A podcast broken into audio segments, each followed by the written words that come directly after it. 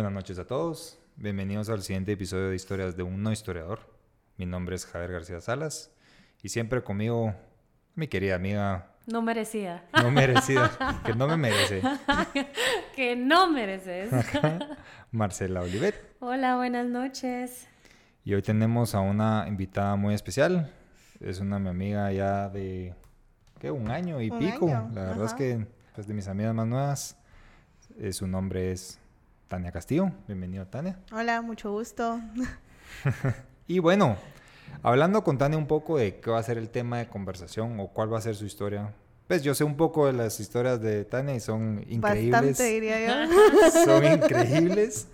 Entonces yo le dije, mira, ¿por qué no traes una de esas historias a la mesa?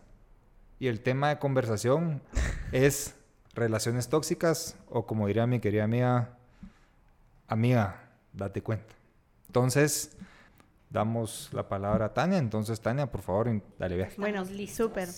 Eh, lo primero que nada es, pues gracias por el espacio y gracias por invitarme, Javi Marce. Eh, aquí hablando un poquito de, relaciones tóxicas, como decía Javi, él sabe algunas de mis historias, entonces me pasa cada cosa que a veces digo de verdad, de verdad, pero bueno, eh, la primera relación tóxica que yo tuve fue hace, pues ya varios años, pero fue una relación de tres años. Primero, él era de los que te aíslo de tus amigos. O sea, no te puedes hablar con tus amigos, eh, menos si son hombres, qué te pasa, que no sé qué. Un tema de inseguridad bien grueso. El otro era como, tampoco que yo le dijera, ay, fíjate que estoy en Walmart con mi mamá. Ah, ¿por qué estás en Walmart con tu mamá? No me dijiste. No me avisaste. Como cuestionando todo. ¿Y te creía que estabas en Walmart con tu mamá? ¿O, no, fíjate que eh, es increíble porque era como, ah, bueno, pero llámame y quiero escuchar la voz de tu mamá. O sea, que de verdad estás con tu mamá, sí. Entonces, así fueron tal vez como año y medio de la, no, más, como dos años de la relación.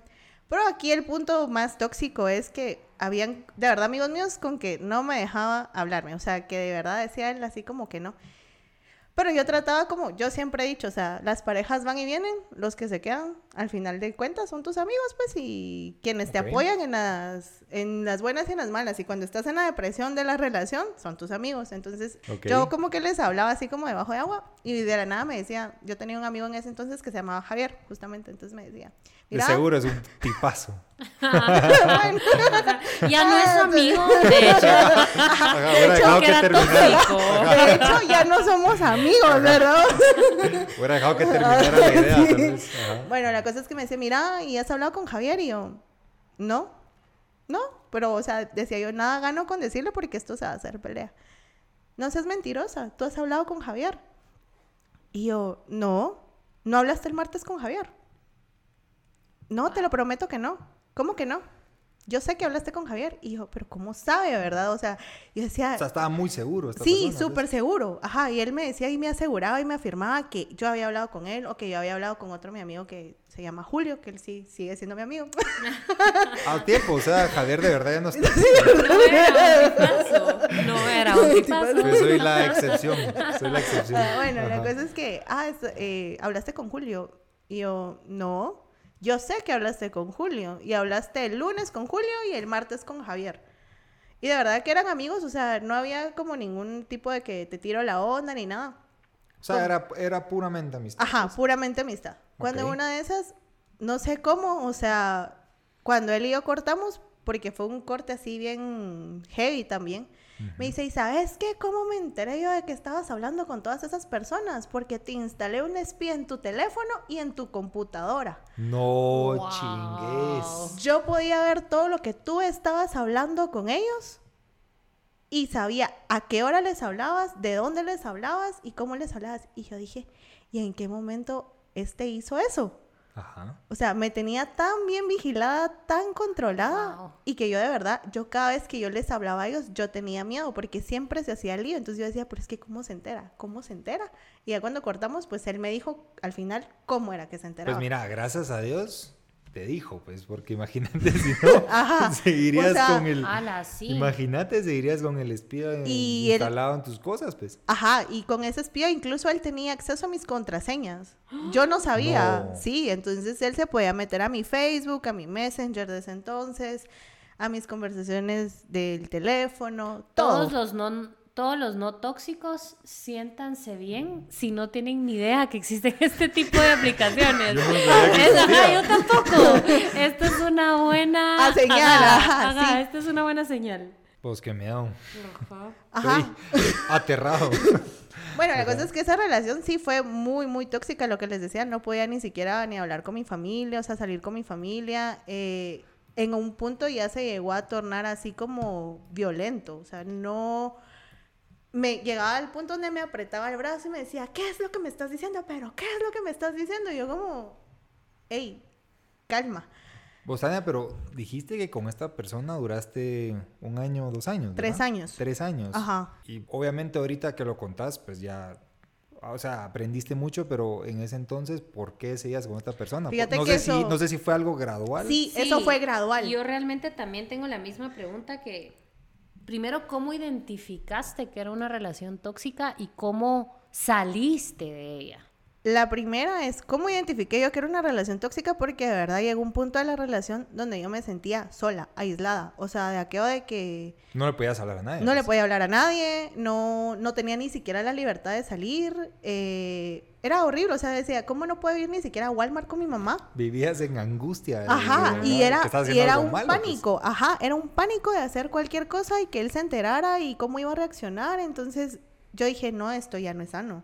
O sea, ya no, pero fue creciendo, ¿verdad? O sea, era como eh, lo primero que vi, o sea, que vi e ignoré, porque de verdad fue ignorarlo, era las primeras veces que salía con mis amigas y bueno, íbamos que a desayunar. Él llegaba siempre a mi casa porque nos mirábamos de lunes a domingo. En vacaciones él llegaba a partir de las 2 de la tarde y se iba ya a las 10 de la noche. Entonces yo aprovechaba las mañanas a veces para salir con mis amigas a desayunar o algo así. Y le decía, me decían, ¿dónde estás? Y yo "Ah, desayunando con, con mis amigas. ¿Y por qué desayunaste si voy, yo voy a llegar más tarde? Y yo, sí, pero tú venís a las 2 de la tarde. ¿Y qué? ¿No te puedes quedar esperándote en tu casa? No puedo creer lo que me estás contando, Tania Wow. María. Entonces yo así como, hey, o sea, ¿qué le pasaba? Y mis amigas se mi- miraban tal vez mi cara de angustia o la cara de preocupación que yo hacía o no sé. Entonces me decían, ¿estás bien? ¿Todo bien? Y que no sé qué. Yo medio les contaba. Y ellas, no, mira, esto no debería ser así. ¿va? La cosa es que él llegaba a mi casa y cuando o llegaba... sea, tus amigas muy lindas como que también te apoyaban. Sí, pues, mis o- amigas- O te decían como que, ¿qué haces con esta persona? Ajá, ¿qué haces con esta persona? Entonces Ah, vino ya, eh, llegaba a mi casa él y lo primero que hacía era, no te, o sea, estoy acá, pero yo no te voy a hablar. Uy. ¡Wow! Ajá, y se estaba de las 2 a las 10 de la noche sin hablarme. Una de las formas más tóxicas de ser es la famosa eh, ley del hielo Sí. con una persona, porque es, es un tema maquiavélico psicológicamente hablando. Ustedes no podemos convivir con personas que estén dispuestas a pasar cierta cantidad de horas, días o inclusive semanas sin hablarnos. Eso es algo sumamente tóxico porque al final intranquilizas a la persona, pues, porque decís, no, es que no me habla, no le puedo Sí, decir la esto. incertidumbre pero, es lo que más nos eso, la pues. incertidumbre, no hay, no hay angustia más Sí, un- dañina que ajá. la incertidumbre. Es un juego psicológico ahí. Sí, que- es un juego psicológico, Ajá. justo. Entonces, esas cosas empezaron así cuando yo empezaba a decir, yo decía, esto no va bien. ¿Tu familia nunca se dio cuenta? Fíjate que mi, mi mamá sí era así como, de como que le empezó a ver el cambio y me dijo, mira, él ya no es el mismo del principio. Ah, tu mamá te lo Ajá, dijo. él no es el mismo del principio. Y hay cosas de él que ya no me agradan, Tania. Y yo como, no, mamá, es que pues está pasando por un mal momento y así lo como que como como, que tratando de justificar. justificarlo. Ah. Ya cuando él ya empezó a agarrarme así como de, ¿qué estás diciendo? Agarrarme el brazo. Y me recuerdo tan perfecto que él una vez en una pelea de la sala me agarró así y me soltó el brazo y él tenía un vaso de agua y lo aventó al piso. Y yo dije, Wow. ¿en qué momento me lo avienta a mí? Sí, es una persona Ajá, ¿en qué momento me... histérica. Ajá, histérica. Entonces dije yo, no, hasta aquí. Fue el convencerme de dejarlo fue bien complicado. O sea, fue como a la gran. Bueno, ¿Cómo lo lograste?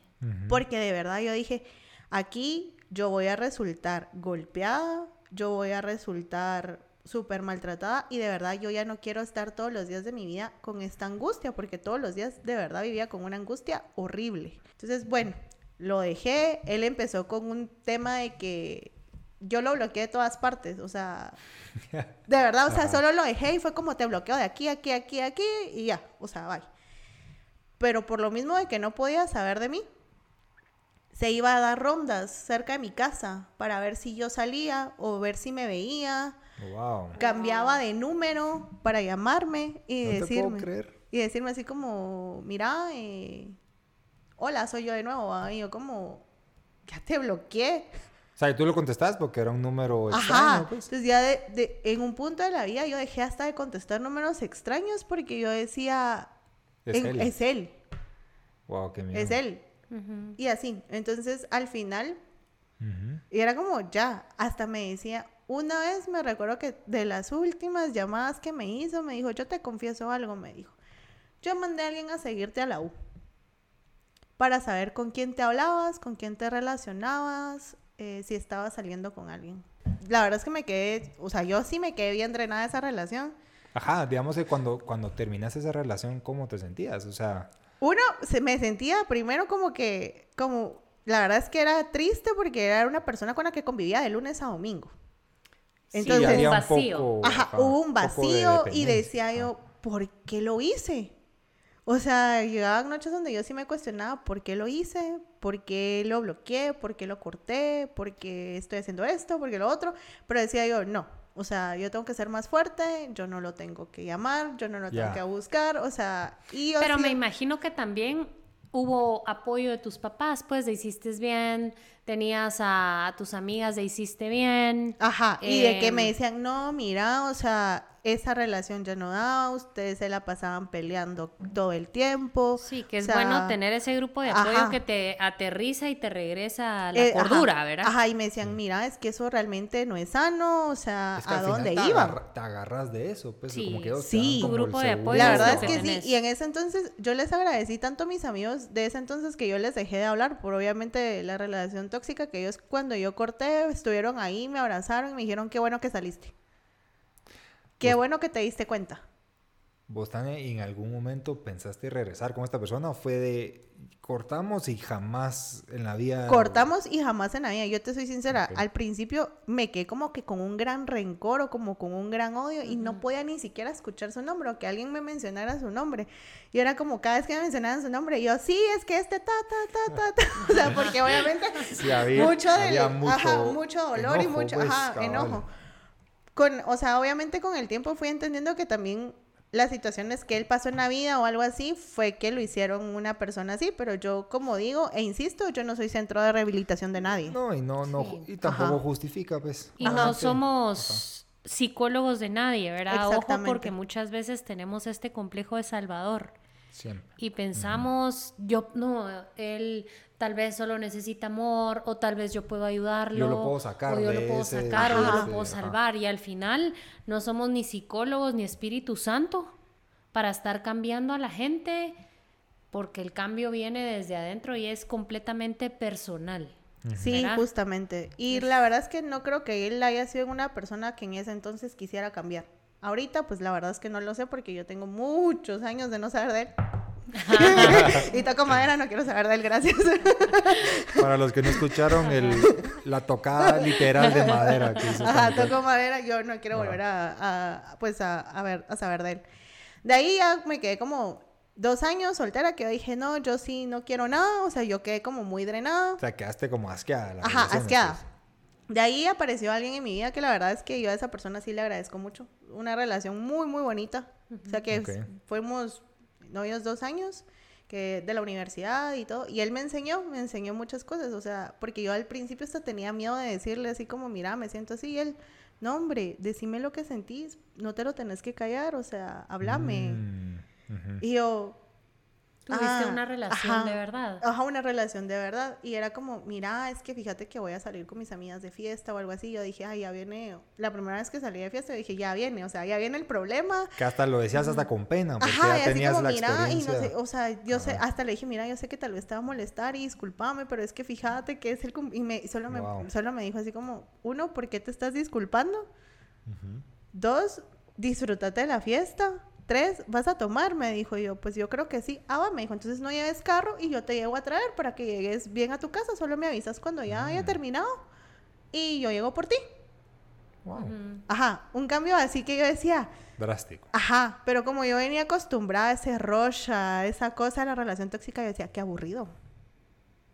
O sea, me Ah, pasó a decir, o sea, qué aburrido, o sea, No puede ser que no hayan problemas. no puede ser, ajá, y los problemas que habían era como él muy, sentémonos, hablemoslo, o sea, resolvámoslo entre los dos, y yo como, Que me maltraten.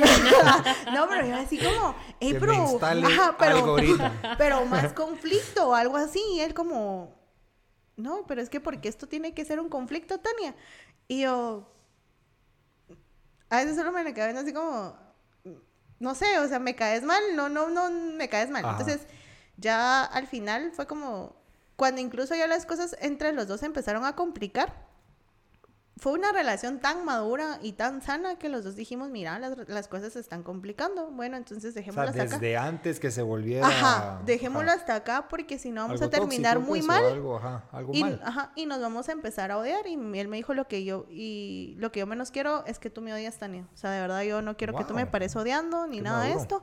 Qué Entonces, tipazo. Ajá. Ese sí es tipazo. no, la verdad es que Ese sí. es Javier también. No. Entonces Ajá. ya fue como, bueno, ya lo dejamos ahí. Después como que nos se- seguíamos hablando y nos seguíamos hablando y de entre los dos consensuamos, mira, mano, o sea, nos seguimos hablando, pero ya no somos nada. Ninguno de los dos avanza. Entonces, ¿sabes qué? O sea, fue de tan mutuo acuerdo, tan sano que fue como, lo mejor es bloquearnos. ¿Estás de acuerdo? Le dije yo. Y él, sí, Wow, estoy de acuerdo. Ajá. Entonces, ¿sabes qué? Me dijo Tania, tú bloqueame de Instagram y de WhatsApp y yo te voy a bloquear de Facebook. O sea, hasta se pusieron de Ajá, acuerdo. hasta Wow. nos pusimos de acuerdo para en qué Ajá. bloquearnos cada uno. ¿va? Entonces, bueno, fue un gusto y que no sé qué y que te quiero mucho y así va. Entonces, a- ahí se quedó. Hace como tal vez unos dos años nos agregamos a LinkedIn Ujú. y es por la única red que nos tenemos. Y, Ajá. pero ha sido muy bonito porque obviamente ya después de que sanar y todo lo demás, él me escribió un día un mensaje así como, mira, yo tal vez no hablamos todos los días, pero yo desde lejos veo todos tus triunfos y veo cómo has evolucionado profesionalmente Qué y me siento muy orgulloso de ti, que desde atrás te aplaudo y un montón de cosas que digo, ala, qué bonito va. Pero con él aprendí un montón de, así como cosas de aventura y así cosas bien extremas que yo decía, hey, esto me gusta. Entonces eso me hace caer en la relación número tres, muebles. Wow. Es el código nombre, ¿verdad? Que le vamos a dar a, a estos personajes. Novio número 3, nombre muebles. Muebles, Ajá, muebles. ok. Archivado como muebles. Archivado, ajá, en las conversaciones de Javier y yo, muebles. Ajá. Bueno, eh, a él también lo conocí en la universidad. Yo creo que yo soy un ingeniero más de volverme loca, pero... Eh, empezamos, yo me recuerdo que yo desde que lo vi, él me gustó. O sea, Ajá. yo decía así como, hey, sí, o sea, qué guapo, sí, sí, sí. Entonces solo empezamos como a hablar al principio, después como que ya fuimos saliendo, ya las cosas se fueron como que formalizando, Formalizando. y así. La primera pelea gruesa que tuvimos es, yo en ese entonces era como un temperamento bastante Complicado. complicado, o sea, era muy enojada. Entonces me hizo una broma, una broma muy pesada y que la verdad no me gustó. Entonces yo, ¿qué te pasa? Que no sé qué, que no sé cuánto, bla, bla, bla. Bueno, le alegué. Y él solo me dijo, ¿sabes qué, Tania? Yo no puedo con esto. Te pareces mucho a mi mamá. Wow. ¿Tiempo qué? Ajá, o sea, te pareces mucho a mi mamá. La- tenés muchas cosas buenas, pero tenés el mismo temperamento que mi mamá y yo no puedo lidiar con eso. Ajá, ¿qué haces con esa información? Ajá, ¿Tú, ¿qué- conocías, o sea, ajá. tú conocías a la mamá, para empezar. Sí, pero yo así como, al- a mí la mamá se me hacía dulce, ¿me entendés? o sea,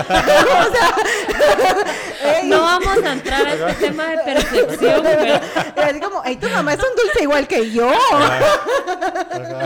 Ajá. Entonces, bueno, ya nos dejamos un tiempo. Me recuerdo que como era de la universidad, compartía, con él sí compartíamos como muchos amigos en común. Yo me recuerdo que para pandemia fue cabal, eh, que nos empezamos a hablar otra vez como que, mira, así, ¿cómo estás? Regresamos y yo me recuerdo que llegamos, o sea, nos juntamos en un punto. Y la verdad es que al principio todo cool, o sea, de verdad todo cool. Pero ya después habían cosas que, vuelvo, como yo ya había vivido la relación número uno, ya era fácil para mí detectar ciertas cosas. Entonces él me decía, es que esos tus amigos no. No, no me caen bien tus amigos, o sea, me desagradan, que no sé qué. ¿Cómo te puedes juntar con ellos? Y yo, pues lo siento, ¿va? pero son mis amigos y es lo que hay. Y si yo no les voy a dejar de hablar por ti, ni me voy a dejar de juntar con ellos por O ti. sea, en este caso, en esta relación, sí te defendiste a tus amigos Ajá, y, que, sí.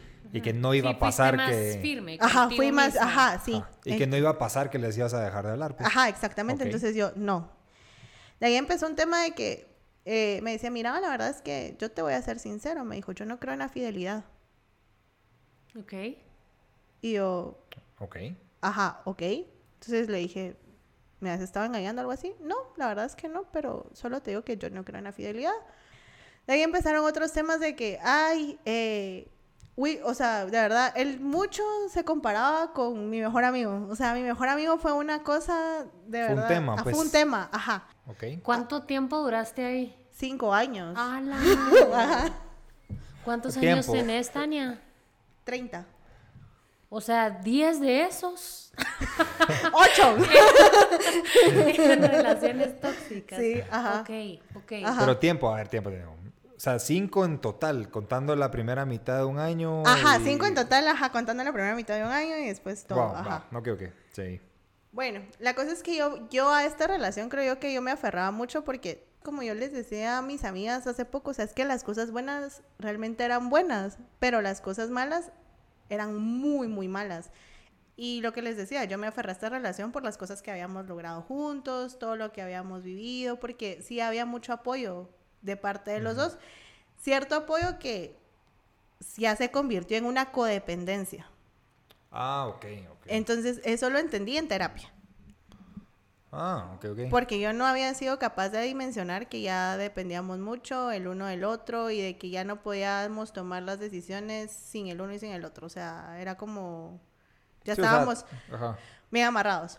Bueno, la Ajá. cosa es que estos, mis amigos sí eh, todo el tiempo me dijeron así como vos, es que él de verdad no nos convence. Hay un tema de mucha envidia, me decían ellos, porque, o sea, él creció bajo otras condiciones que yo no crecí. O sea, yo la verdad es que no puedo decir que fui súper privilegiada, pero realmente yo tuve una muy buena infancia y una muy buena adolescencia. Entonces, Ujú.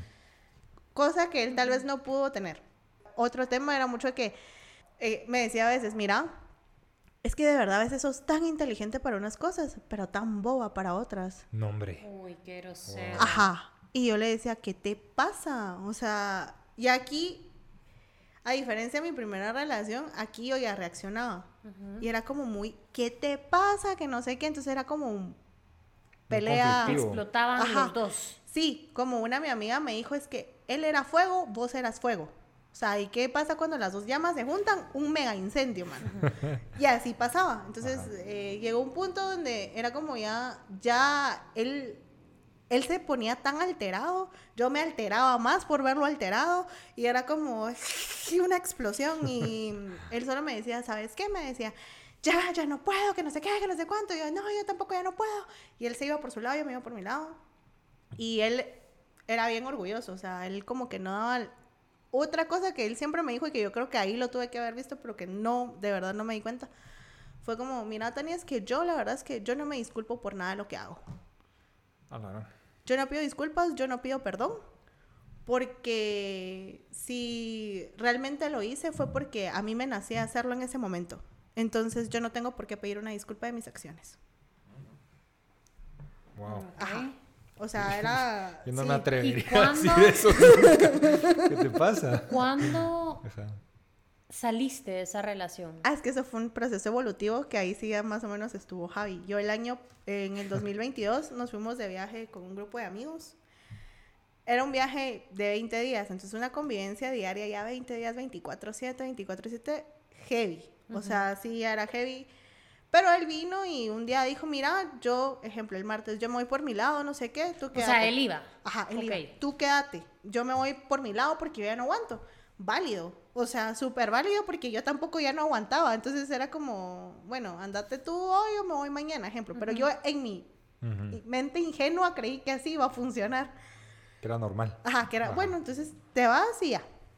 Bueno, entonces al- ya al- como a los dos días yo ya no podía, o sea, de verdad era como ya, o sea, yo necesito mi espacio, yo necesito mi aire, entonces yo, mucha, yo me voy a ir, o sea, yo de verdad no puedo, ya no puedo con esto, o sea, necesito un tiempo para mí. Perdón, pero necesito un tiempo para mí.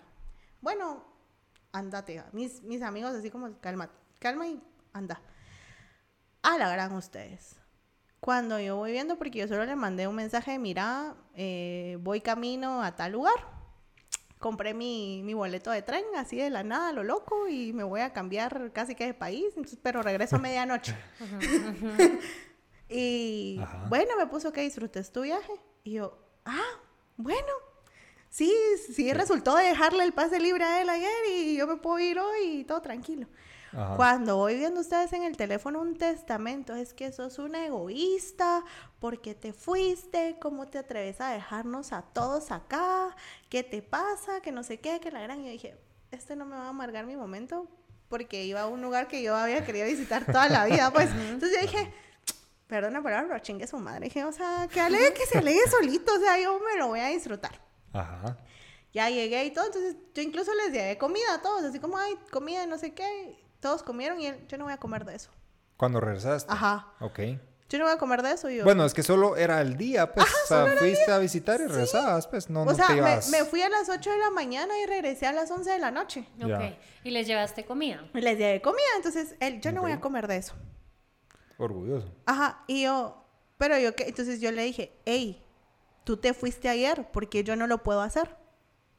Pero ya venían muchas cosas así. Es como, yo me voy de fiesta, pero tú no te vas. O era un tema de, tú te juntas con tus amigos, eh, pero a mí no me agrada, pero tú no tenés que decir nada si yo me junto con mis amigos y no te agrada.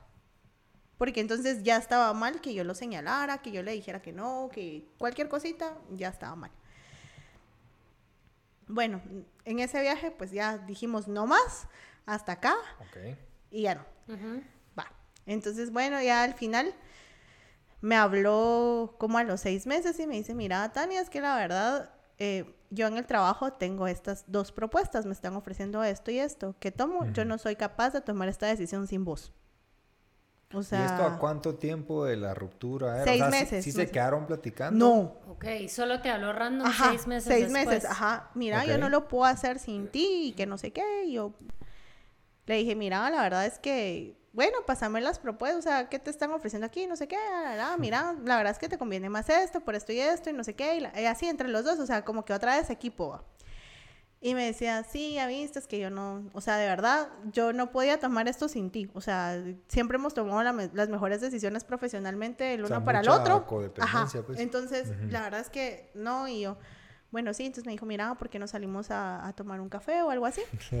y yo, no, hombre, no, o sea, yo decía, es que yo lo, yo lo veo, yo vuelvo a caer porque a mí el hombre de verdad me gustaba mucho. sí, sí, sí, te atrae. Ajá, pues. entonces yo así como, no, es que yo lo voy a volver a ver y yo voy a volver a caer. Mm.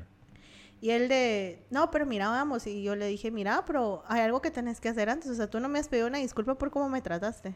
Y me dice, mira, Tania, la verdad es que lo voy a hacer, sí, perdóname, discúlpame, es la primera vez que lo hago por alguien. O sea, te cuenta lo importante que eso es para mí, porque yo no me disculpo, tú ya lo sabes. Date cuenta. Ajá. Wow. Ajá. Y bueno, ahí ya yo. Eso ¿Y ahí cómo, o sea, ¿tú cómo lo tomaste? yo así como. ah, bueno, no, sí, démosle, va. O sea, sí. Puede, puede, ser que cambie, ¿verdad? O sea, muy ingenuo. Porque hasta me dijo, estoy yendo al psicólogo, estoy yendo a terapia, me estoy tratando. Entonces. O sea, trabajando estoy, ajá, pues. estoy tratando de ser mejor persona. Y la verdad es que yo sí le vi el cambio en los primeros meses. ¿Para qué voy a decir que no? Sí, sí. Pero me empezaba a reclamar así como, es que tú te cambiaste de trabajo y no me dijiste. O sea, no me consultaste. Y yo, sí, porque era algo que yo quería hacer por mi cuenta. O sea, no quería consultarte ni preguntarte ni ya no depender como de tu opinión.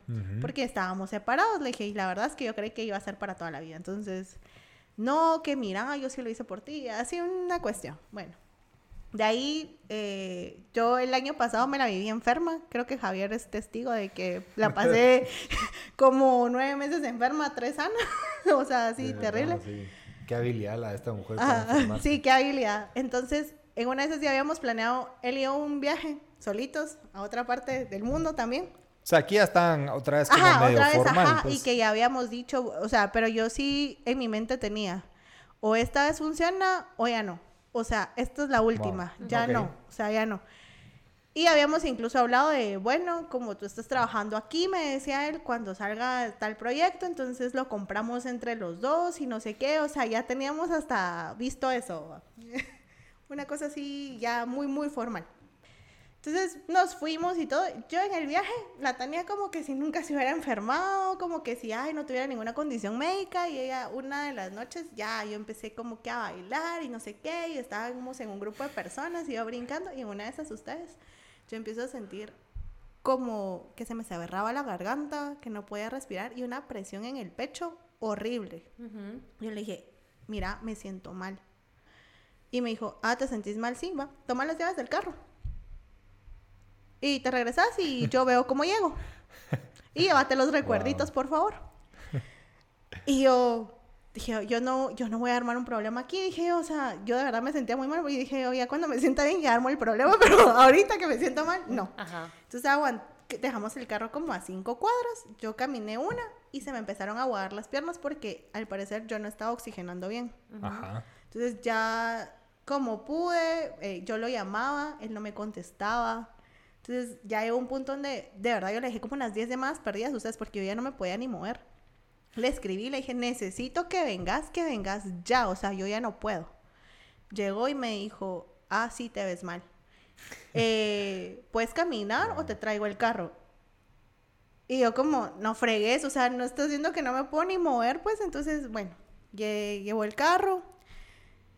Yo estaba muy agitada, o sea, sí estaba muy mal. Yo decía, muy, muy mal. Entonces él hizo una videollamada y llamó un, un, su amigo doctor y le dijo, mira, mano, la verdad es que ella sí se ve muy mal. Sí, se ve muy, muy mal. Entonces, ¿compraron seguro médico? Viajero, no. Y yo, y, él me, y él le decía, entonces, ¿qué puedo hacer? Que no sé qué, no, o sea, déjala que se tranquilice, o sea, que poco a poco, que no sé qué, bla, bla, bla, porque esto es muy similar a un ataque de asma. Entonces, me imagino que ella no tiene ni inhalador ni nada ahorita, mano. No, y no tenemos ni nebulizador ni nada. Entonces, deja que se tranquilice y así. O llévala a un doctor. Entonces me dijo, te voy a llevar a un doctor. Y yo, no, le dije, nos van a cobrar un ojo de la cara. Y me dice, si el problema es la plata, yo lo pongo. Y yo dije, no, hasta después me lo va a cobrar. Entonces, ajá, te dije, no, mira, ya te habló tu amigo, ¿cómo me tengo que calmar? Entonces así, no estás enferma, me dijo. Porque si estuvieras enferma, aceptarías ir donde el doctor. Y yo, no, solo, o sea, no, la cosa es que llegamos al Airbnb y yo me bajé del carro. Yo no podía caminar y el Airbnb tenía un gran jardín, entonces yo dije, me voy a quedar aquí sentada en la gramita. Y así respirando. Y me empieza a gritar, levántate, levántate por la gran puta. Y yo, ¿qué? Estás haciendo un gran drama, estás haciendo un gran show, levántate del suelo ya, ya. Y yo solo le decía, déjame, le dije, o sea, si tú lo que querés decirte, déjame. O sea, yo me voy a calmar aquí solita, pero ya no me grites. Yo ya no sabía si yo estaba llorando porque él me gritaba. Que no puede respirar. O porque, no podía respirar. Ajá, yo estaba llorando por todo. Entonces yo así como, ya, o sea, por favor, ya para esto. Y él, te levantas o te cargo. Y yo, déjame aquí, ¿cómo te voy a dejar aquí tirada? Que no sé qué, pero o sea, así unos gritos que yo decía así, ¿qué te pasaba? Entonces la cosa es que me cargó, me fue a dejar a la cama, nos dormimos y todo, al día siguiente me dijo, la verdad, Tania, es que yo no puedo ni contigo ni con tu drama de ayer. Entonces ya fue como, bueno, dije yo, ya regresamos a Guate y yo dije, no, hasta aquí se queda todo. Yo ya no, o sea, ya no. Entonces fue como, bueno, ya, yo dije, no, esto fue la gota que derramó el vaso, ya no. Y mis amigos, ojalá vuelvas a caer, que no sé qué, que no sé cuándo. Incluso yo, habían cosas que yo no les había dicho y yo me recuerdo que mi mejor amigo solo me dijo, Tania, ¿por qué nunca me contaste? Y yo como, en ese momento. Y ahorita estás soltera. ¿Cómo hoy podés tú identificar que eran relaciones tóxicas? Eh, porque hay varios puntos, ¿verdad? Eh, y, hay eh, pues algunas dudas que yo fui anotando. Definitivamente, pues de parte de él era un tipo completamente inseguro, orgulloso, incongruente, súper incongruente y con un complejo de inferioridad serio, ¿verdad? Sí, severo. Em, pero también cómo tú te has trabajado y cómo y qué has identificado tú, ¿verdad? Porque siempre hay algo y tenemos que tener mucho cuidado con lo que atraemos. Sí. ¿Verdad? Porque digamos, hay un patrón bien marcado en estas personas que tú nos has contado. Entonces, es bueno siempre venir e identificar y decir qué hay, qué tengo yo adentro o qué es, qué es lo que está pasando en mi mente que, tiendo a, atraer este tipo de personas a mi vida y, han sido relaciones bien largas. Sí. ¿Verdad? Ajá. Entonces, ¿cómo, cómo lo, o sea, qué es lo que has hecho? ¿Cómo has logrado identificar eso? Y mm, cómo has, o sea, o, o cómo pensás que no volverías a caer en este tipo de relaciones tóxicas y codependientes. Fíjate que lo primero es, obviamente, pues empezó un proceso de terapia desde hace, pues la primera vez que nos dejamos y, bueno, después del viaje. Entonces, ahí empecé a trabajar y a darme cuenta que la relación que yo tengo como con mi figura eh, masculina principal, que es con mi papá, es de mucha pelea y de mucha Mm. confrontación, ajá, y conflicto. Entonces, es lo que yo conozco, o sea, o lo que yo conocía. Entonces, es de ir como rompiendo ese patrón y que justamente cabal después de él empecé a salir con una persona que la verdad es que tampoco quiero decir que haya sido mal la otra persona, no, no, no, no, sino que puede detectar a tiempo que tal vez ahí no era, pero que también me ayudó porque también era una persona hasta donde puede, o sea, bastante maduro y que era como, eh, realmente sí fue un poquito de decir, hey Tania, o sea, todo lo que te estaban dando no estaba bien, porque él, o sea, era como más, hablémoslo, eh, Como ya habías pasado. ajá, Ajá. lleguemos a un consenso y la verdad es que como yo sí lo digo, fue como una luz al final de ese túnel que Ajá. dije yo, ajá, y fue más fácil para mí salir de la otra, entonces... Y, mira qué loco que siempre tenés una, Sí. un salvador después de un tóxico. Ajá, es, es algo, ajá, que... Pero tampoco es como que yo iba a, a- que ahí era porque Gaby se sabe esa historia, pero la verdad es que una, una persona que la verdad es que era como muy racional, muy madura y que la verdad me hacía sentir como bien y hasta cierto punto segura que yo no tenía con el otro, entonces yo sí decía, hey, esta tal vez es como la luz al final del túnel, no quiere decir que aquí sea, pero, o sea, sí me ayudó a ver todo lo que estaba mal atrás. Logra- lograste ver las bondades que no te daban las Ajá, relaciones exactamente, pasadas. O ajá. lograste apreciar las Sí. cosas que... Pues Y- aún más las cosas que no te daban en la relación. Esa es la palabra, lograste apreciar. Ajá. Porque conscientemente, desde que tú estabas en esa relación, sabías Que no- no ajá. estaba bien. Sí. ¿Verdad? Entonces no es como, cabal, como, como dice Javi, ¿verdad? Eh, te diste cuenta o, lograste ya decir, ah, bueno, sí, Sí, ¿verdad? ajá. Como que validaste tu pensamiento, porque siempre que estamos, es- la primera característica de saber que estamos en relaciones tóxicas es que no tenemos paz, ¿verdad? Sí. Cualquier cosa que a nuestra vida perturbe la paz y la tranquilidad es algo tóxico. Sí. ¿verdad? Ese es, ese es el primer punto. Entonces, otra vez viene un Salvador y te muestra así Ajá. como, ah, bueno, sí, ¿verdad? Si estuvo mala mi relación, por aquí va la onda, en una Ajá. relación buena, madura, etcétera. Con pero- quien de verdad puedes hablar, o sea, que no te sentís como que juzgada ni nada. Entonces decía yo, hey, esto está bien, o sea, aquí recibo cierta calma que yo nunca tuve en la, en la anterior. Pero sí fue como un- mucho un proceso de autoconvencimiento y de repetirme mil veces, Tania, o sea, no es con muebles, o sea, ahí no es, ahí no es, Ajá. ahí no es y ahí no es. Y habían días que de verdad yo decía, yo le quiero hablar, o sea, era una necesidad, pero decía, no, o sea, es que no es sano ni para mí ni para él. Sí, porque obviamente, o sea, aunque haya pasado todos estos, todos estos eh, historias, pues a esta persona la querías, pues, y Ajá. la llegaste a amar. Sí. Y entra mucho la codependencia, ¿verdad? Cabal. Que Sí. muchas veces es la costumbre que tenemos de estar con las personas, no necesariamente el amor. Proba- Ah. Llega un momento donde dejamos nosotros de sentir afecto, dejamos de amar Más y no nos damos como- cuenta ajá. porque es la persona a quien yo veo cuando salgo del trabajo, es a quien Es siempre yo pues. llamo, es tu rutina.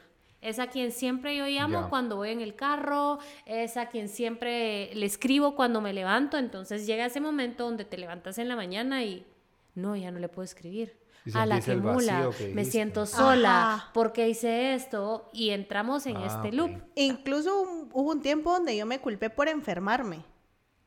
Y que Mm. yo sí dije así, "Ah, es que yo me, o sea, me tuve que haber cuidado más, o sea, la responsabilidad es mía y Pero no sé vamos qué". a entrar, eso lo vamos a hablar en otro capítulo, porque ahí entra también un rollo psicológico bien fuerte, ¿verdad? El tema de las enfermedades muchas veces vienen de expresiones no Ajá, dichas, sí, ¿verdad? sí, total. Entonces, imagínate, eh, ok, ¿verdad? Estás cre- te- estabas teniendo crisis respiratorias, pero claro, tenías a alguien en la nuca que no te dejaba respirar, ejemplo, ¿verdad? Ajá. Entonces, es, es algo bien irónico porque no es como que el año pasado te hayas enfermado porque, no sé, vea Mercurio retrógrado.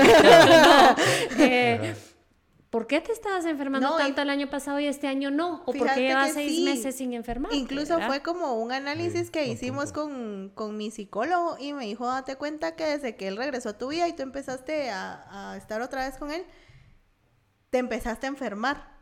O sea, era claramente tu cuerpo también te estaba rechazando y estaba diciendo, hey, no, ahí no es. Sí. El cuerpo, cada vez que sintamos emociones, ¿verdad? Esto es algo muy, muy particular. Yo sí creo en todo eso. Em, hay un término que se llama biosanación, que lo pueden investigar también, pero es esto, ¿verdad? Muchas veces nuestro cuerpo grita, ¿verdad?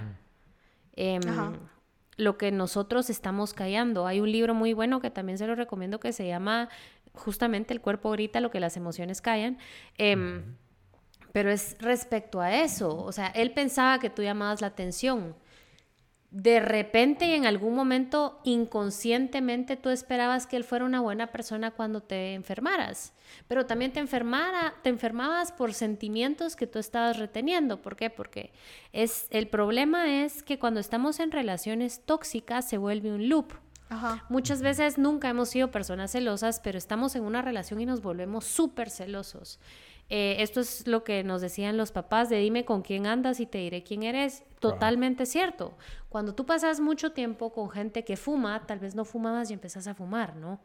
Eh, como que es bien fácil que se nos peguen estos malos hábitos. es, es un comportamiento natural humano. Entonces, ¿qué pasa? Tú por alguna razón estamos nosotros con una persona súper celosa y nos volvemos celosos estamos con una persona tóxica, entonces, ¿qué pasa? Viene nuestro instinto eh, de defensa, ¿verdad? Eh, pues, ah, ¿tú crees que haga esto? Pues no lo hago, no lo hago, porque tú no me decís a mí que es una batalla de egos. Sí. Él quiere dominar y tú decís a mí nadie me domina.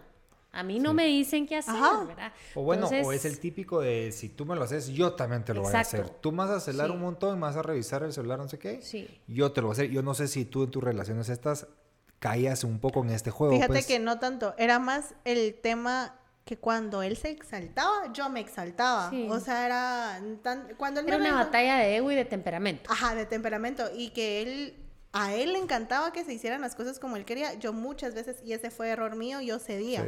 Y siempre era como si está bien y no sé qué.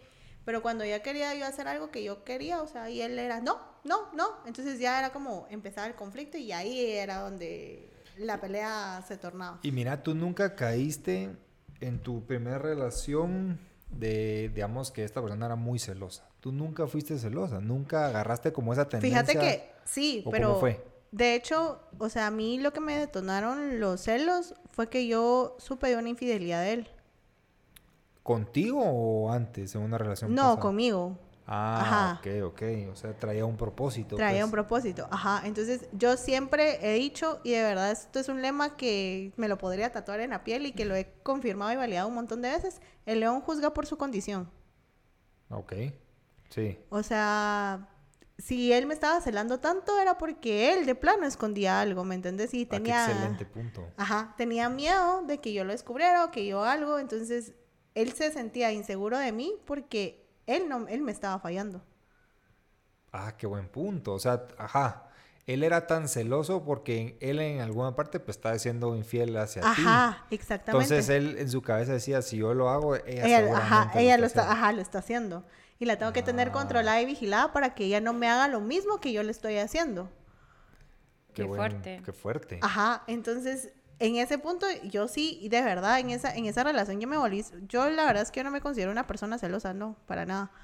Pero sí me volví una celosa así horrible que yo sí lo que dije y después lo, lo llegué a comprender como al salir de esta relación es, tú te pongas celosa, no te pongas celosa, pelees, reclames, le revises, no le revises, te va a ser infiel si él te quiere ser infiel, o sea, no. Eso hablábamos con Javi antes de que viniera. Ajá, o sea, no importa qué hagas, si la persona te va a ser infiel porque quiere, lo va a hacer. O sea... Y hay un punto bien importante, súper importante a ustedes.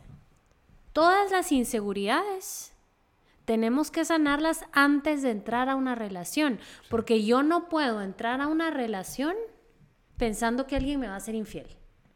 Desde ahí estamos mal, ¿verdad? El pensamiento es válido. Si tenemos uno de esos pensamientos, tratémoslo con terapia y busquemos eh, bajar revoluciones, ¿verdad? Porque yo no puedo entrar a ningún tipo de relación pensando tú me vas a ser infiel. Porque si yo estoy teniendo ese pensamiento, mejor no me meto ni me comprometo a algo que me va a hacer daño. Y algo bien chilero que tú dijiste que lo lograste con terapia. Identifiquemos heridas. ¿Por qué? Porque al identificar heridas nosotros sabemos qué máscara estamos usando ante, ante los demás, ante la sociedad y, cómo estoy yo comportándome. Por ejemplo, hay cinco heridas principales que yo sí quiero dejar eh, hoy. La herida del abandono. Si yo tengo una herida del abandono, ¿qué tiendo a hacer? Me pongo una máscara de dependiente. ¿verdad? Para que no me vuelvan a exacto, dejar nunca. Pues. ¿verdad? Porque tengo esa herida de que me abandonaron. Entonces, ¿qué pasa? Busco relaciones de dependencia porque tengo terror a la soledad. Accedo a todo lo que me dicen, eh, nunca termino una relación, me pueden hacer lo que sea, pero yo aquí estoy siempre porque tengo un pánico terrible de que me vuelvan a abandonar. ¿Qué es lo correcto de hacer? Es empezar a tratarnos y, buscar aprender a estar solos, ¿verdad? Existe la herida del rechazo. Em, una herida del rechazo porque y ojo, las heridas no se detonan por nuestras experiencias de hoy. Ninguno de, estos tóxicos de los que hablamos detonaron ninguna herida en ti. Las heridas están... Vienen de antes. De antes, ¿verdad? Normalmente de, nuestros papás. ¿verdad? Que son nuestro núcleo primario y que son personas sumamente importantes. A ti hoy te vale madres alguno de tus exnovios. Nuestros papás no. Nuestras heridas vienen eh, de nuestro núcleo primario, ¿verdad? De la infancia. Entonces, ¿qué pasa con una herida de rechazo? Era cuando para mis papás era más importante trabajar, que probablemente no era intencional esa herida, ¿no? O que mis papás tenían un favorito, o siempre se fueron más por mi hermano. Entonces, ¿qué pasa con el adulto? ¿verdad? Tiene terror a ser rechazado y a que alguien no lo quiera. Entonces, ¿qué pasa? ¿Me vuelvo yo? O sea, tengo esta máscara del huidizo, le diríamos, ¿verdad? Esa persona que huye. ¿Por qué? Porque antes de que me rechacen, yo rechazo. Entonces no me comprometo con nada. Ya. Va, salgamos, freguemos, pero mira, aquí llegamos, ¿verdad? puede que las cosas estén yendo chilerísimo, que esta persona sea una nave, que digas a la que buen tipo, pero no, no, no, no, no, no, mi huevo. No sé qué poner en la situación donde lo van a rechazar. No, no me voy a poner acá, entonces adiós, me alejo y desaparezco y es esa Mara que de repente nunca te contesta un WhatsApp. Eh, que te voltea. el ghosting terrible, ¿verdad? Y decís, puchis, ayer salimos, nos la pasamos chilerísimo. Y hoy, ¿por qué no me hablas? Ajá, ¿qué te pasa? Ojo con la herida del rechazo, ¿verdad? Y hay que, claro, tratar esta herida. Está la tercera herida, que es la herida de la humillación.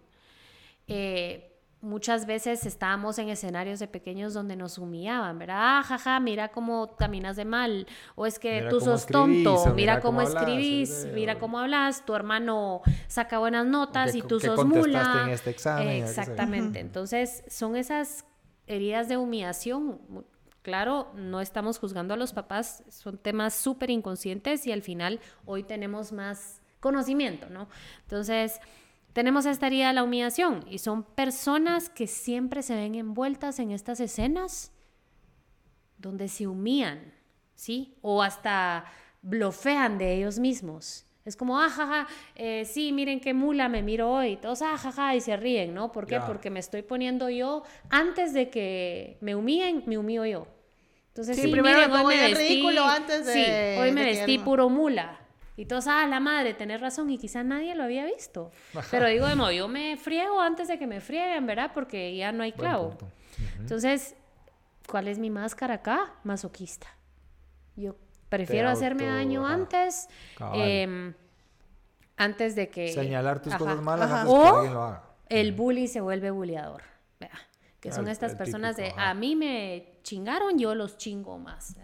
Que se fre a mí me costó este trabajo, me costó llegar aquí, entonces le hago la vida imposible al que viene abajo, porque si a mí me costó, que lo Te tiene que costar. Si a mí me hicieron esta famosa eh, en la San Carlos, si no estoy mal, el bautizo. A mí me hicieron huevo el año pasado, pues yo. El doble. Cuando venga la Mara de primer ingreso, yo los jodo triple. Entonces, es esta herida, ahí sí que al, cuál es el camino, aprender a disfrutar, eh, pues no castigarnos. Está la herida de la traición, que son cuando los papás no nos cumplían, hablo de los papás, pueden ser abuelos, pueden ser hermanos, ¿verdad? Pero, por ejemplo, si te portas bien, vamos, el viernes te voy a llevar al parque, ¿verdad? Y nunca pasaba.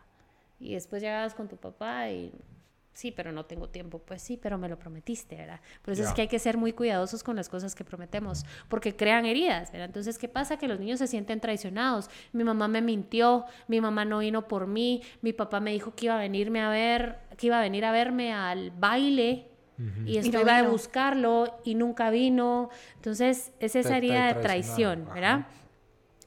Máscara controlador. Es esta gente que se aísla, ¿verdad? Y no confía en absolutamente nadie, ¿verdad? Eh, mi pareja sale, como algo de lo que te pasaba a ti, no le creo. Mándame foto, quiero escuchar a tu mamá, quiero ver dónde estás, quiero ver quiénes llegaron, quiero ver si ya llegaste a tu casa y tengo dificultad para mostrar mi vulnerabilidad, mis emociones, ¿verdad? Porque no quiero que me miren mal y es esta gente que se blinda emocionalmente y no confían, ¿verdad? Entonces, ¿qué pasa? Solo muestran fuerza y control. Aquí yo controlo, aquí se hace lo que yo digo, aquí salimos estos días y tú te quedas adentro de la casa. Y la última herida, que es injusticia, em, que es cuando tuvimos familias muy rígidas. ¿verdad? Con tratos muy autoritarios, siempre me castigaban, fueron demasiado exigentes, yo sacaba buenas notas y nunca me dejaban ir con mis amigos. Em, entonces, esto genera mucha inutilidad, inferioridad e injusticia en el crecimiento de los niños, ¿verdad? Em, ¿Qué pasa aquí? La máscara rigidez. Personas se aíslan del sentimiento por completo, ¿verdad? Todo deben hacerlo perfecto. Em, al final todo tiene que estar como ellos dicen, son obsesionados con el orden, personalmente yo me identifiqué mucho con esta herida, ¿saben? Yo, o sea, cuando leí esto, yo dije, wow, por aquí viene el rollo, pues, ¿verdad? Y, al final todos tenemos heridas, pues, tengamos de hogares lindos, unidos, desintegrados, em, de cualquiera. ¿Por qué? Porque siempre hay carencias emocionales o de cualquier tipo y siempre tenemos expectativas, ¿no? Entonces estas personas con mucho autocontrol, muy enojados y muy duros con ellos mismos. Entonces, que nos toca a nosotros que padecemos de la herida de la injusticia es bien loco, porque para mí no hay peor cosa que la injusticia. O sea, yo puedo ver a alguien maltratando a una mujer, yo paro el carro y me bajo y peleo y le saco la madre y eso no es justo, deje a la señora en paz. O sea, para mí es un tema bien serio, ¿verdad? Entonces, que toca trabajar la rigidez y aprender uno a ser más sensible. Entonces, ¿por qué platicamos, o al menos yo quería traer en mención estas cinco heridas, es porque sabemos que estamos en un proceso de sanación cuando podemos identificar las heridas, cuando escuchamos y decimos, ah, sí, este puedo ser yo. Ajá. O sí, tal vez yo sí sentí eso, ¿verdad? Y poder decir uno, bueno, voy a sanar esta herida porque quiero cortar esto, porque quiero quitarme la máscara y porque quiero tener relaciones sanas, ¿verdad? Entonces es bien importante, y cabal tú lo decías, identifiqué que sí, ¿verdad? Que mi figura paterna pues, era, sumamente conflictiva. Entonces, ¿qué me toca a mí? Bajar un poco la revolución y entender que la vida no es una batalla. Sí, justamente, y que no tiene que ser todo como que confrontación, porque era lo que pasaba. O sea, mi papá y yo es como, no podemos, o sea, no podemos hablar más de una hora sin ya, ¡ah! O sea, entonces es lo que es lo que conocía, entonces me dijo mi psicólogo, tú inconscientemente buscas eso, porque me dice, ¿por qué la otra relación te parecía aburrida? Porque no tenías ese rush, no tenías esa emoción de la conflictividad que es lo que tú aprendiste con tu figura masculina principal. Y eso fue uno de los puntos de cabal puse, que aquí lo escribí como que estabilidad para ti se volvió aburrido, pues. Ajá, o sea, algo así como, ay, no. Tranquilidad. Ajá, tranquilidad se volvió aburrido, ajá. Y ojo, que relaciones tóxicas no son solo de pareja, son personales que incluimos a la pareja y a, los amigos, laborales, ¿verdad? Cuando tenemos estas relaciones de conflicto y de repente busco estos, porque uno dice es que siempre me tocan jefes locos. Inconscientemente los buscamos. Y ahí la vida nos da una oportunidad para sanar lo que nos corresponde. O sea, la vida te pone en esos lugares para que empeces a trabajar y digas, voy a intentarlo, ¿verdad? Em, relaciones familiares también, ¿verdad? Que pasa mucho. Pasa mucho y pues a la familia se le honra siempre, pero también hay un momento donde si tengo una relación sumamente tóxica con alguien de mi familia, es completamente válido dar un paso atrás y mantener una relación lo más política posible mientras yo logro sanar esta herida, porque si no siempre va a ser un conflicto, ¿verdad? Si yo tengo un problema eh, con mi papá, tomando un ejemplo, ¿verdad? Y yo no sano esto y es una relación tóxica porque siempre nos paramos sacando la madre, yo termino llorando, me dice que soy una droga de hija, pero yo voy todos los domingos a comer con él porque es mi papá yo tengo que comer con él. Ojo ahí, no siempre es válido, ¿verdad?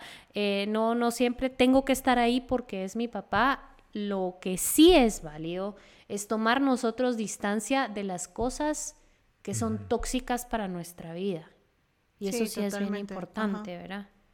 Y lo que te iba a preguntar, Tania, es, ya que tú pues no, no lo tomes mal, pero tenés experiencias en relaciones tóxicas. Sí. Algunas cuantas. En mi CV lo voy a poner. Yo me quedé impresionado. Pero esta gente que ahorita escuchando este episodio puede sentir que está en relaciones tóxicas. ¿Cómo tú lo fuiste trabajando? ¿Cómo sabes cómo ¿Qué salir? Consejo ¿Qué consejo dar? puedes dar? ¿Cómo? O sea, yo no sé si tú, si en algún momento volvés, espero que no, pues volvés a estar en una relación tóxica.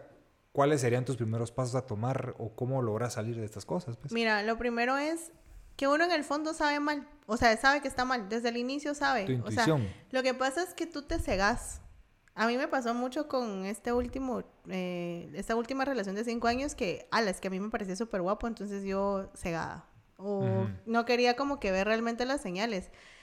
Pero hay cosas que las puedes ver desde el principio. Si desde el principio te empieza a criticar y te empieza a juzgar, o si desde el principio te empieza a querer como aislar y decir, no, es que tus amigos no, por ahí no, que no sé qué desde ahí ya vas teniendo como un patrón. Mira también cómo reacciona, ejemplo, ante el tráfico. Eso es una clara señal.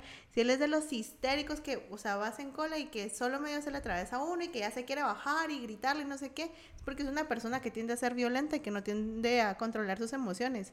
Entonces, lo mejor es, desde que los identificas, salite de ahí no tenés que esperar a que te dejen tirada casi que no te dé el oxígeno para decir, bueno, necesito salir de ahí. Y aunque a veces cuesta, porque obviamente... Eso, eso, te iba a decir, Dan. O sea, tú decís ahorita salí, pero tú en estas relaciones duraste cinco, sí, o sea, más años, ¿verdad? Pues... Me costó un montón, o sea, un montón, porque no es tan fácil de decir, bueno, vuelto a la página, más con este de cinco años que yo les digo, construimos un montón de cosas y que tal vez era lo que yo me aferraba y que uno a veces tiende a decir, no, es que tiene muchas cosas buenas, pero realmente mira que lo malo te quita, o sea, lo malo, ¿qué tanto te quita tu paz? ¿Qué tanto te quita tu tranquilidad? ¿Qué tanto? Y uno también se va sintiendo, o sea, ustedes, era increíble, pero yo cuando estaba con él, yo sentía, me sentía como más agotada, me sentía como que me iba drenando la energía, ya no me daban cosas de, no me dan ganas de muchas cosas, entonces uno dice... O hay cosas que haces por rutina, porque sabes que si tú le decís esto, va a reaccionar así, pues como que lo empezás, a ocultar o no lo empezás a decir. Sí, entonces mira, la verdad es que desde ahí identificar, obviamente no se deja a alguien de la noche a la mañana, cuesta un montón más cuando ya hay un rollo de codependencia, pero sí les podría decir a las personas que tal vez trabajen y vean desde dónde viene la herida, o sea, así como, hey, ¿por qué, como decía Marce, por qué lo estoy atrayendo? O por qué, porque entonces te ayuda a entender y sos más consciente del por qué estás con esa persona o por qué buscas ese rush, en mi caso, de, de pelea y de no sé qué. Entonces, ya sabes que, hey, cada vez que yo me siento así, cada vez que siento ese rush, ahí no es. como esa bandera, como que, ah, no, aquí me estoy yendo por el mismo callejón que ya lo conozco. Yo, ya siento como esta emoción y esta cosa, este como conflicto y esto que, ajá, de alguna forma yo conozco y es familiar. No, no, no, no, no. Ahí no es. Yo con mi psicólogo hacía un chiste y le decía, Kevin, porque se llama mi psicólogo, cuando yo sienta que, ay, no, qué hueva, que no sé qué, que esto es demasiado así estático, es porque ahí es. Te fuiste al opuesto. Ajá, me fui al opuesto. Entonces, sí, porque realmente porque él me decía, mira, Tania, eso fue una de las preguntas en terapia. ¿Cómo tú te vas a dar cuenta que ahí no va a ser? Ajá. ¿Cómo vas a enfrentar a una próxima persona? Entonces yo le decía, mira, la verdad. Que ahí va a ser. Ajá. Ajá. Entonces, ¿qué, ¿qué pasa, Tania? O sea, ¿cómo puedes identificar y decir, no, aquí no voy? Entonces yo le dije, mira cada vez que yo sienta como esa emoción o por el conflicto que, ay, no sé qué, o que ya empieza como que la primera pelea, yo siento que esa primera pelea es así como... Ahí me voy de resbaladero, dice así, que esa, esa pelea es así como que conflictiva, no sé qué, sé que ahí no es. O sea, por más emoción que yo sienta, ahí no va a ser. Va a ser todo lo contrario. La persona que yo diga hasta cierto punto, ¡y pero qué aburrido! ¿Por qué no peleamos? y tenés que... Eh, sanarte tú y, también ver porque es bueno no seguir buscando conflicto, pero también es bueno aprender uno a manejar el conflicto. Sí, Para que no te pase de nuevo el tema de bien este buen chavo, bueno, duramos dos años, pero no, ¿sabes qué? Ya me aburrí de tanta paz, de tanta tranquilidad. Entonces es también aprender a vivir uno en soledad tranquilo, sin conflicto, para, para uno poder tomarlo. Tú dijiste algo bien claro que es darse uno cuenta antes de las señales y no caer, ¿verdad? Y esto es no engancharnos desde el inicio. Si salimos con alguien, miren ustedes, somos tan exigentes para cosas tan vanas. Sí. Vamos a comprar un carro, voy a cinco agencias distintas, hablo con cinco asesores, pido que me acompañe mi papá, pido que se venga un mecánico para que me explique motores y que se venga mi hermano. Paso un mes y medio pensando en el color, en cuál es la mejor opción, en cuál eh, es más rápido, etc. Estamos hablando de un carro. Si yo voy a cambiarme de trabajo, tú lo decías, ¿verdad? Hacemos Exceles, pros, contras, qué también me va, no, qué es lo que mejor me conviene. Y luego de un análisis, decimos, no, me conviene esto, me mudo acá, tomo esta opción laboral. No podemos ser tan exigentes en estas cosas vanas, si lo queremos ver así. Lo más importante que tenemos en la vida es corazón, no solo porque es el motor del cuerpo, sino porque media vez te destruyen el corazón y es como que si te fueran quitando capas de vida, ¿sí? Entonces, si tomamos con tanta importancia todas estas decisiones que no son fundamentales para tu vida, la decisión más importante es con quién voy a compartir. Sí. Tomémosla con la misma exigencia con la que nosotros tomamos las demás decisiones. ¿verdad? Es la única decisión, y creo que lo mencionamos en el episodio pasado, es la única decisión que tenemos. No elegimos papás, no elegimos hermanos, no elegimos a nuestros hijos. La única que Dios nos dijo fue, va, elegí a tu pareja. y un tema muy importante Una misión. para elegir, siento yo, es tener claro cuáles son tus no negociables, que eso me ha ayudado un montón. Entonces tú vas diciendo, hey, o sea, este es mi filtro. Si tú me fallas en algo de este filtro, yo ya sé que no. O sea, descartado.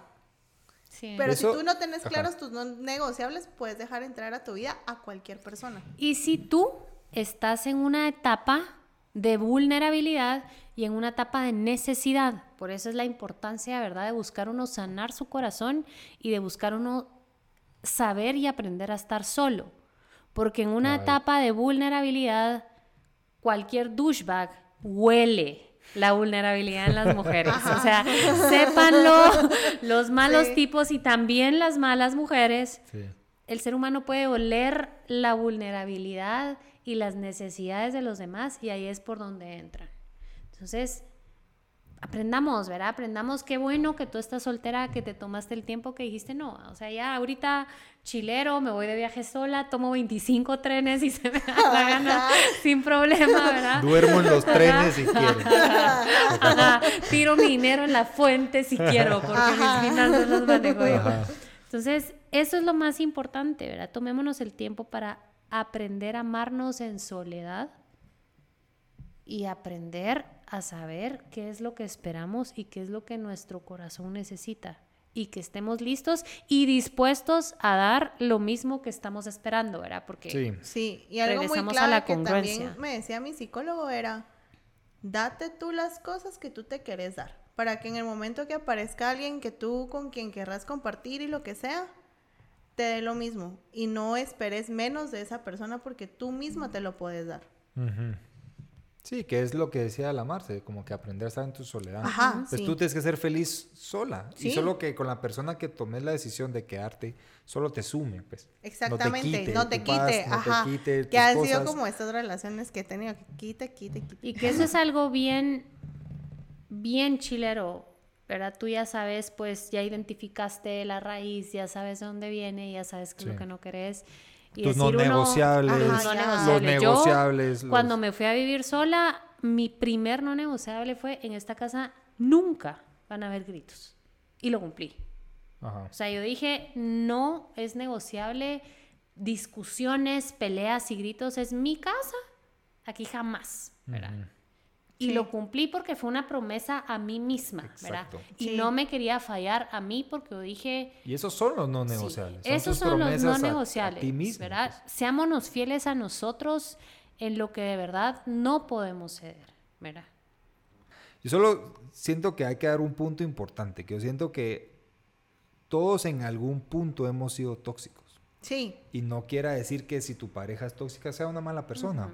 Obviamente tiene cosas que trabajar, tiene heridas que sanar y, y, o sea, no los podemos echar la culpa a ellos por su forma de comportarse. Solo es una forma, hay, hay que identificarlos, hay que hacérselo saber, pero no, no es de señalar el dedo que sos tóxico, sos una mala persona. Sí. No, no, no, no. No. Yo como digo con mi, con mi ex, es- sus traumas no eran compatibles con mis traumas.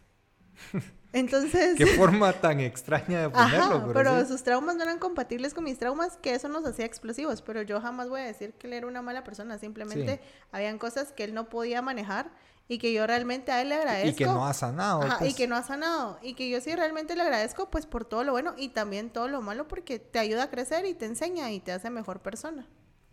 Ok, bueno. Tania, muchas gracias por venir a contar tus historias. Fueron increíbles. Fueron de mucho aprendizaje. Y la verdad es que me, entre- me entretuvo un montón. Ah, qué bueno.